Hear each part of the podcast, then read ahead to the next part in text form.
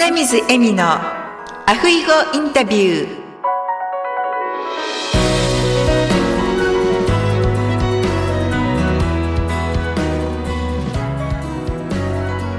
アロハアロハ就活エッセンシャルハワイカエルは在住のライフスタイリスト花水恵美です本日は埼玉県在住の石橋美希さんをゲストにお迎えしております。美希さん、こんにちは。ゆみさん、こんにちは。今日はありがとうございます。よろしくお願いします。こちらこそよろしくお願いいたします。では、早速ですが、美希さんの自己紹介をお願いいたします。はい、ありがとうございます。えー、改めて、えー、石橋美希と申します。私は家族の幸せはリビングの質で決まるというコンセプトで、住空間のトータルサービス、お片付けやインテリアコーディネートですね。そういった、あの、関連ですとか、片付けの声かけなどのサポートの、えー、お仕事をメインにさせていただいております。ライフシフトリビングということの屋号で主催をさせていただいております。よろしくお願いします。よろしくお願いします。ライフシフトリビングと言いますと、その名前を付けたときは人生を変えるリビングっていうことで、うん、はい、付けました。そうなんですね。リビングから人生を変えていこうみたいな感じですか？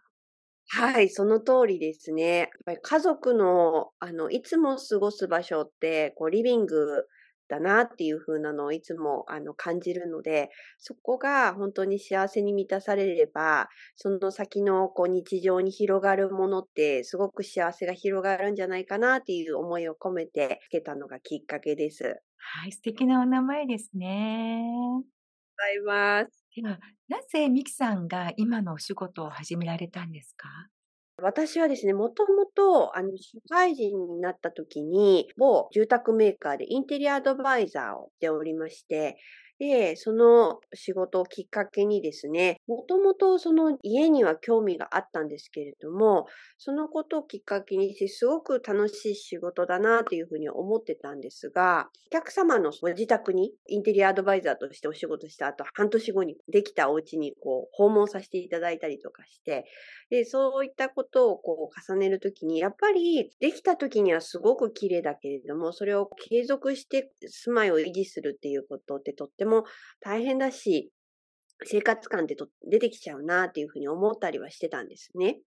でもその後ですね、キャリアを踏んでサロンを経営したりとか、いろいろな仕事をこう重ねる中で、子供が3人いるんですけれども、3人目の妊娠出産を機に、改めてあの自分が本当に人生でやっていきたい仕事って何だろうっていうふうに考えたときに、この住空間を整える仕事をしていきたいなっていうふうに思ったのがきっかけで、その時に片付けのライフオーガナイズという思考と空間の整理の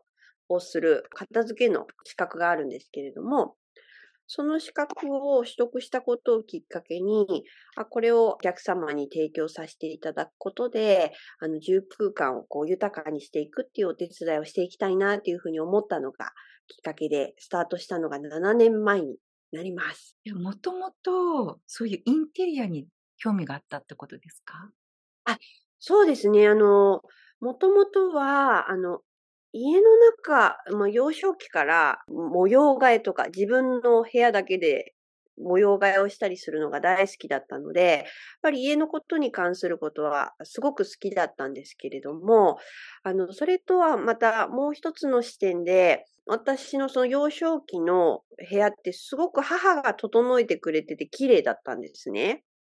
だったんですけど、父が亭主関白でちょっと厳しい父だったので、怒ったりする時があった時に、すごくこう緊張感を感じたりとかしてたことがあって、そうすると、部屋が汚いからすごく心、幸せじゃないとか、部屋が仮に綺麗であっても、幸せかどうかっていうと、なんかいろんなことが複雑に絡んでるなっていうのを幼少期に感じていて、本当の意味で住空間を幸せにする要素っていろいろな要素があるなっていうふうに思ったのを感じながら、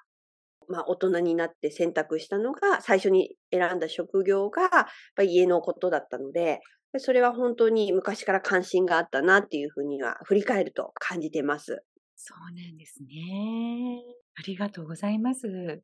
それでは今までで一番印象に残ったお客様のエピソードがあれば教えてください。はい。あの、私自身、この仕事を始めたのって、まあ、母がまあ片付けをすごく終えてしまってたことから、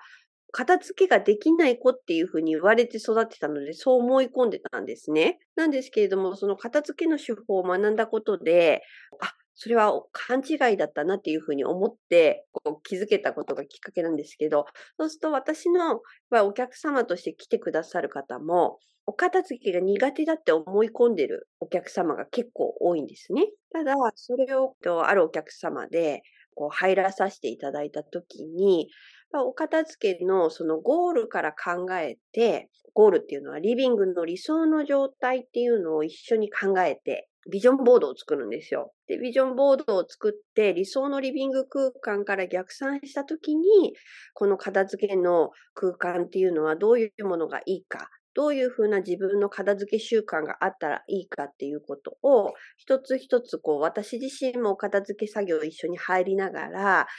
サポートをさせていただくことで、本当にそのお客様が空間をキープできるようになったっていうとあの、一つのエピソードがあるんですけど、お一人の方で、キッチンのカウンターが本当に綺麗であってほしいっていう、そのキッチンカウンターからリビングを眺めるところがすごく綺麗であってほしい。それがすごく自分の穏やかな景色だっていうところから、それを実現したい。で、そこからカウンターをきれいにするっていうところから始まって、リビングを整えるっていうことができるようになったっていうふうなお客様がいらして、それは本当にあの、その方だけの視点で片付けをやりたいっていう願望が明確になったので、本当にサポートさせていただいてよかったなっていうふうに思いました。なんかとても楽しそうですね。ビジョンボードを使って、なんかお片付けの時にビジョンボードが出てくるっていうのは初めて聞いたんですけど、新年とかに皆さんね、今年の目標とか、あとまあ5年後、10年後にどうなっていたいですかっていうようなビジョンボードはよく聞くんですけど、お片付けでビジョンボードっていうのは、ミキさんのなんかオリジナルの方法ですか？あ、そうですね。ビジョンボードをやるようになったのは、やっぱりそこはなかなかね、こうその手法はライフオーガナイズの手法とはまた別の部分なので、私自身が学んだ部分ではあるんですけれども、やっぱり多くのお片付けが苦手な方だったりとか、やりたいなって思ってる方って、お部屋をきれいにするところを着地にするんですよね。本来は、きれいにした後に何をやるかっていうところに向かって、あ、それができたら最高だなっていうところに向かうから、勝手に片付けをやりたくなるっていう風な、あの、脳みその仕組みなわけなんですけど、たく多くの方は、そこをきれいにするぞって思って毎日うっと来て、やっぱりできないなっていうところを繰り返してるっていう、まあ過去の私もそうだったんで、そういった方が習慣化できるためのサポートっていうところでビジョンボードを入れさせていただいております。今の私がまるでそうですね。あ、まるですか？はい。私もそうだったので。えー、今度じゃあぜひビジョンボードを一緒に作らせてください。ああ、ぜひぜひ。ま あ、結局、ちょっと片付けて綺麗になっても、なんかすっきりしないんですよ。すごいわかります。なんでなんでしょうと思ってたら、多分今のお話を聞いて、ビジョンがないからですね、私には。本当に私もそうだったんですごくよ思うんですけど、綺麗にすることいいことだし、なったらいいなって誰もが思うと思うんですけど、なんでそこまで綺麗にしたいのかとか、本当に自分のライフスタイルの中で、別に綺麗にしなくても幸せだったらいいんじゃないかっていう究極系まで考えたりするので、そういったことの中で心地よさを明確にする。それはお一人お一人のテーラーメイドだと思うので、そこを一緒に考えるのが、どちらかというと、片付けのスキルももちろんお伝えはするんですけど、そこ以上にそこのゴールセッティングを一緒にやることが私の役割だなっていうふうに考えてます。初めて聞きました。ゴールセッティングが必要だっていうのが。あありがとうございます。でも、エミさんのお仕事も本当にそこ同じ感覚がするんですけど。そうですね。まあ、今、オアフ島にある永久管理霊園でまあ、最後のお家っていうことで、皆様にその理想のお家はどんな感じですか？とかって伺うんですけれども、でもそのリビングルームのビジョンっていうのを そこまでこう細かく、まあ大きなね、こんなお家とかいうのはあるんですけど、リビングルームのビジョンができたら、じゃあ今度はベッドルームのビジョンとか。その通りなんです。はい。なので、そうするとね、どんどんどんどん自分のビジョンがこう叶っていくので、お片付けがもう楽しくて仕方ないって感じになりそうですね。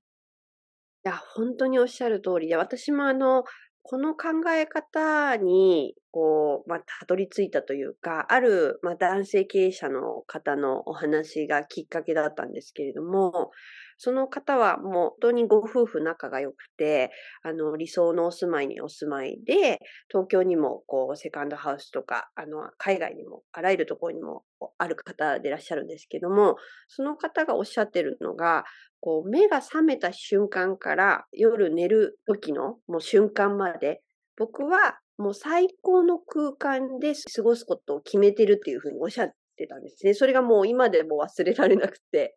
あ、移動時間もすべての時間が最高の空間でいるってどういうことなんだろうっていう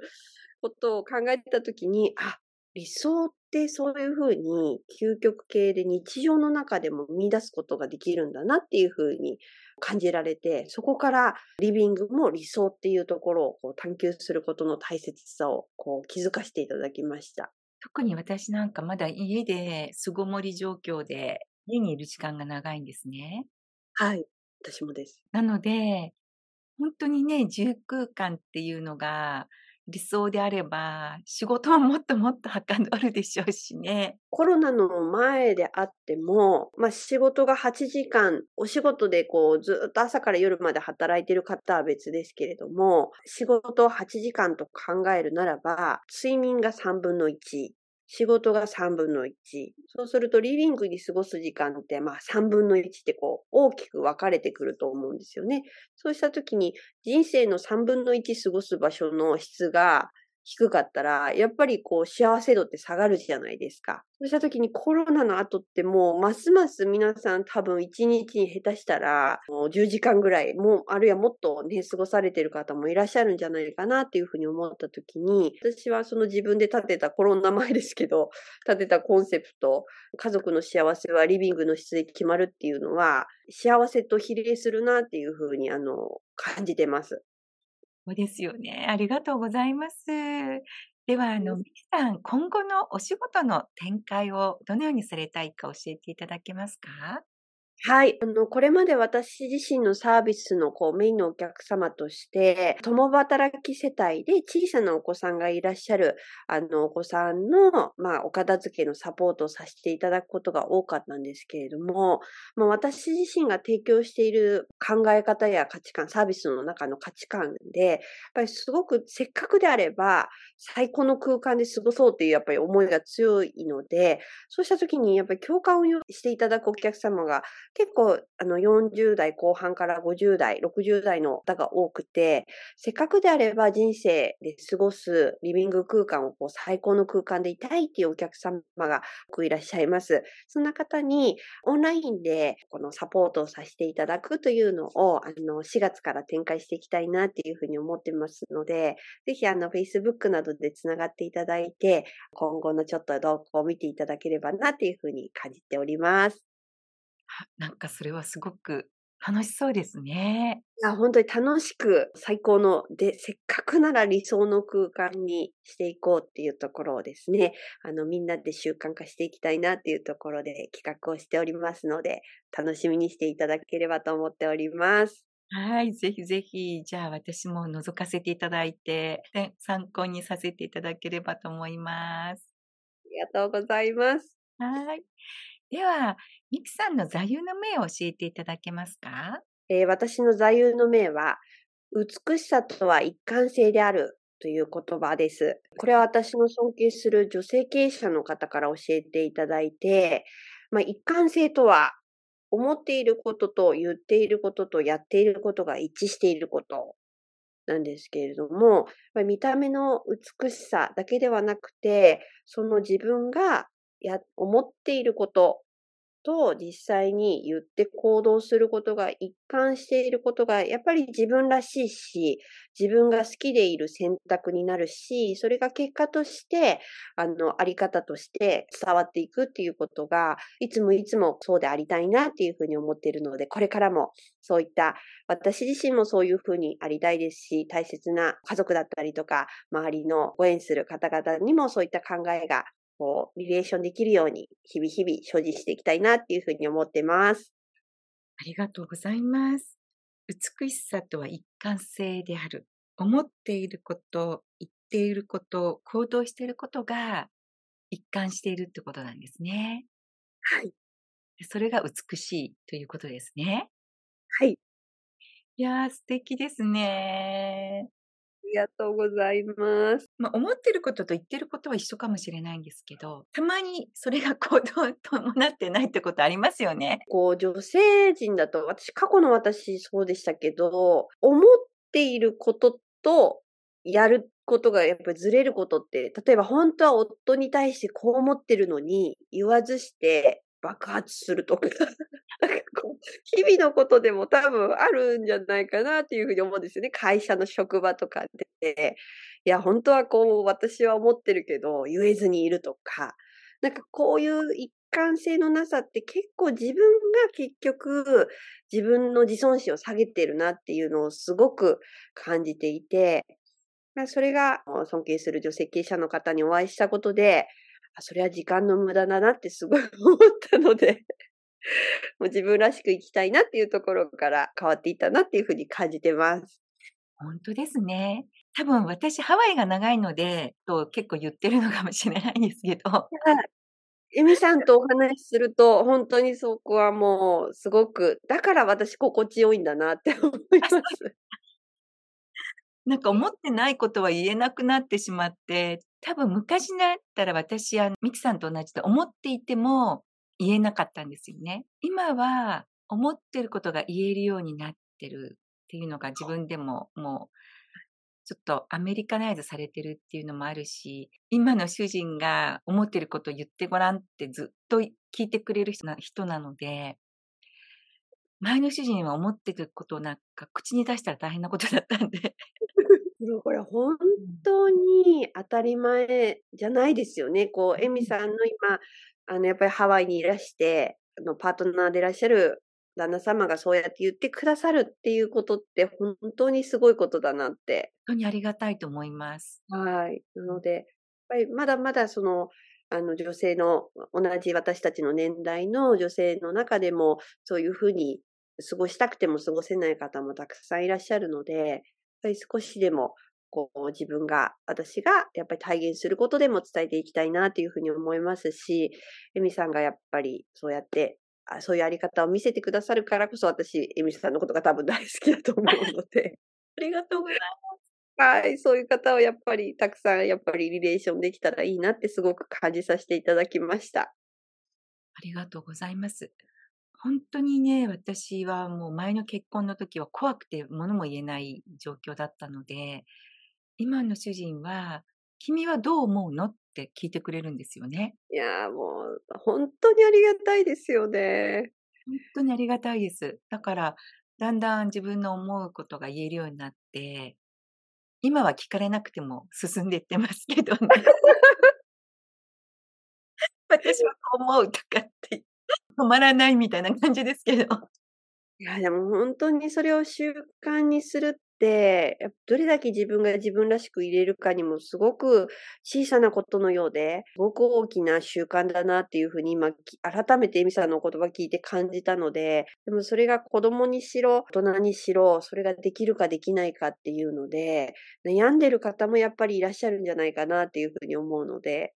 本当ですね。だから、はい。話す相手によってすごく話しやすい方と、見るからに話しかけにくい方とかいらっしゃるじゃないですか。なので、それが、あね、お家の中だったら本当に辛いと思うんですよね。本当にその通りです。あの、まあさっきの話で言うと、やっぱり私の家庭環境の中で、父と母のこと大好きだったんですけど、やっぱり父が怒るときには、母は何も言えなくなったりとか、まあ私たち娘も怒らないように、喧嘩しないようにするにはどうしたらって言って、こうね、自分の言いたいことを我慢するとかっていうのは、まあよくあることだと思うんですけど、誰でも安心して、やっぱり思ったことを言えるっていうのがリビングの中でも当たり前に起きているっていうことが子供たちにとっても一番の安心感じゃないかなっていうふうに感じています。やっぱりコミュニケーションを取るっていうのが一番大事だなって思います。その通りだと思います。ね、そしてよく私の主人が言ってくれるんですけど、やっぱり結婚生活をね、長くしていく上とか、老いとか姪とかが結婚するとか、まあお友達が結婚するとかって言った時に、いつも彼はお互いに尊敬し合って、幸せな家庭を築いていってくださいねっていう言葉をいつも言うんですよ。なんて素敵なんですか、もう。旦那様。さりげなくお互いを尊重し合ってってお言葉あったと思うんですけど、これってほん、誰が、親子であっても、兄弟であっても、もう本当に重要なことだなってすごく感じます。そうですね。最近の出来事というか、コロナになった時も、え彼はワクチンを打つっていうことで3回打ったんですけど、私は、まあ、乳がんをしてリンパを取っているっていうので、まあ、どういう副作用が出るかわからないっていうので、まだ打つ決意ができてなくって、打たないっていうふうにしたときに、お互いに打ちたい、打ちたくないっていうのを認め合ったんですよ。わ。これ聞きたくなっちゃいますけど、なんか、やっぱりあの、私もその、もう一つの仕事の中で、そのコーチングを学んでいる中でも、やっぱりすごく大事なことの一つとして、あの、違いを受け入れるっていうことを、やっぱりすごく、あの、大切、原則としてこう学んでいる中で、今の、すごくシンプルなようで、一番身近なパートナーの方が自分と違う選択をされるって、結構、なんで分かってくれないのとかになりかねないじゃないですか。本当にそれでね、大喧嘩してる方も周りにいらっしゃったので、自分が打たないからあなたも打たないでっていう感じって結構多いじゃないですか。それだから自分が打ったから君も打ちなさいみたいな。主人が初めそうだったんですよ。私が打たないって言ったらもうびっくりしちゃって、打たないなんてありえないみたいな感じだったんですけど、でも私がその理由を言って、あなたが打ちたいなら、私は止めないし、サポートする。で、もしくはそういうなんか副作用があった時にもね、で、なるべくその食事とかでこうデトックスできるようにするっていうことを言って、で、そしたら主人も、じゃあ君が打ちたくないんだったら、もうこれ以上話しても君は多分打たないだろうから、その代わり、そういう3密を避けるとか、感染予防はしっかりしてねって言われたんですね。で、私も、まあ自分が打たないっていう決断をしたので、なった時に一番迷惑かけるのはやっぱ主人なので、だからそこら辺は感染しないようにすごく気をつけているので、まあ今まで感染はしていないと思うんですね。まあ、あの、したかもしれないけど症状は出てないっていう感じなんですけれども、っていうのが私たちのケースですね。本当にすごいことが、今のお話でも、じゃあその一番優先したいことをしっかりと受け入れるからこそ、ここは守ってほしいっていうリクエストをするとか、やっぱりこれってやっぱり対等な立場で、相手の話をしっかりと受け止めて、だからこそ自分の考えを明確にお伝えするっていう、これがもう世の中の人全員ができたら多分世界平和だなってすごい思います。本当ですね。はい、本当にすごいことだなって。やはり家庭が平和じゃないと世界平和はないと思うんですよ。はい。もうおっしゃる通りだと思います。やはり自分の思っていることを口にして実行していくっていうのが、先ほどのミキさんの座右の銘のように美しさとは一貫性であるっていうところになるんでしょうね。ありがとうございます。本当に私自身がやっぱり自分の一貫性を生きることと、それをこう家族の中でもお互いが安心した存在で、だからこそ相手の話もきちんと受け取ったりだとか、自分の思いを明確に伝えることとか、そういったことが、しっかりと循環が起きることができたら、やっぱりその空間って間違いなく幸せな空間だなっていうふうに感じるので、その空間づくりができるためのお手伝いができたらなっていうふうにいつも感じてます。ありがとうございます。キさんの住空間を整えるっていうのは本当に片付けもそうですけど、コミュニケーションのスキルも一緒についてくるって感じですね。今、エミさんに言っていただいて、本当にまさにお伝えしたいところがそこだなっていうふうに感じるのが、住空間のトータルサービスっていうふうにさせていただいているのがまさにそこなんですね。ただただ片付けができた状態を作れても、やっぱり幸せじゃなければ意味がないので、その中で、このクライアントの方が直接的に悩んでる原因を一緒に解決したりとかっていうことも、あの、すごくあるんですね。なので、ただ単純にその部屋が綺麗になるだけではなくて、旦那様だったりとかお子様とのコミュニケーションでこういうふうに変わったっていうことを次の、まあ、お片付けに入るまでに聞かせていただいたりとか、そういったことによって最終的な理想の空間づくりをしていくっていうことが、あの、自分の役割かなというふうに思っています。素晴らしいですね。では、ミキさん、最後にリスナーの方へのメッセージをお願いいたします。改めて、エミさん、今日のお時間の貴重な機会をいただきましてありがとうございます。私自身本当にあの、エミさんとのご縁で、自分の人生がやっぱり一回きりだからこそ、やっぱり自分らしく生きることと、それがこう大切な人へリレーションしていくっていうことがとても大事ですし、その役割を全うするっていうことが自分の本当に幸せだと思いますので、まあ私の、まあ、仕事で言うと、住空間っていうところで皆様に何かこう価値観が、エミさんと価値観がこう近いなっていうふうに感じさせていただいているからこそ、もしご縁がありましたら、ぜひ、あの、何かお話できたらなっていうふうに思いますし、また、この、こういったことでですね、あの、またお話しする機会がありましたら、ぜひ、あの、仲良くさせていただけたらなっていうふうに感じています。これからもよろしくお願いいたします。こちらこそよろしくお願いいたします。私は最近ですね、ハワイ語で、ホアロハ、大切な仲間っていう、本当に私がこう信頼できて大好きだなっていう方をと一緒にですね、グループを作って、そして、まあ、月に一度交流会などもさせていただくように始めたばっかりなんですけれども、ここにミキさんも参加してくださって、今後そういうたくさんのいいご縁をどんどんどんどん広げていけたらいいなと思っておりますので、ぜひ、ミキさん、引き続きよろしくお願いいたします。こちらこそよろしくお願いいたします。でミキさんへの問い合わせ先も番組の概要欄の方に掲載しておきますので、あミキさんとちょっと一度お話ししてみたいなっていう方は、ぜひご連絡されてみてください。それではミキさん、今日は本当にありがとうございました。ミキさん、本当に貴重な機会ありがとうございました。ミキさん、またお会いする日まで。アフイホーアフイホーはい、ありがとうございます。ありがとうございます。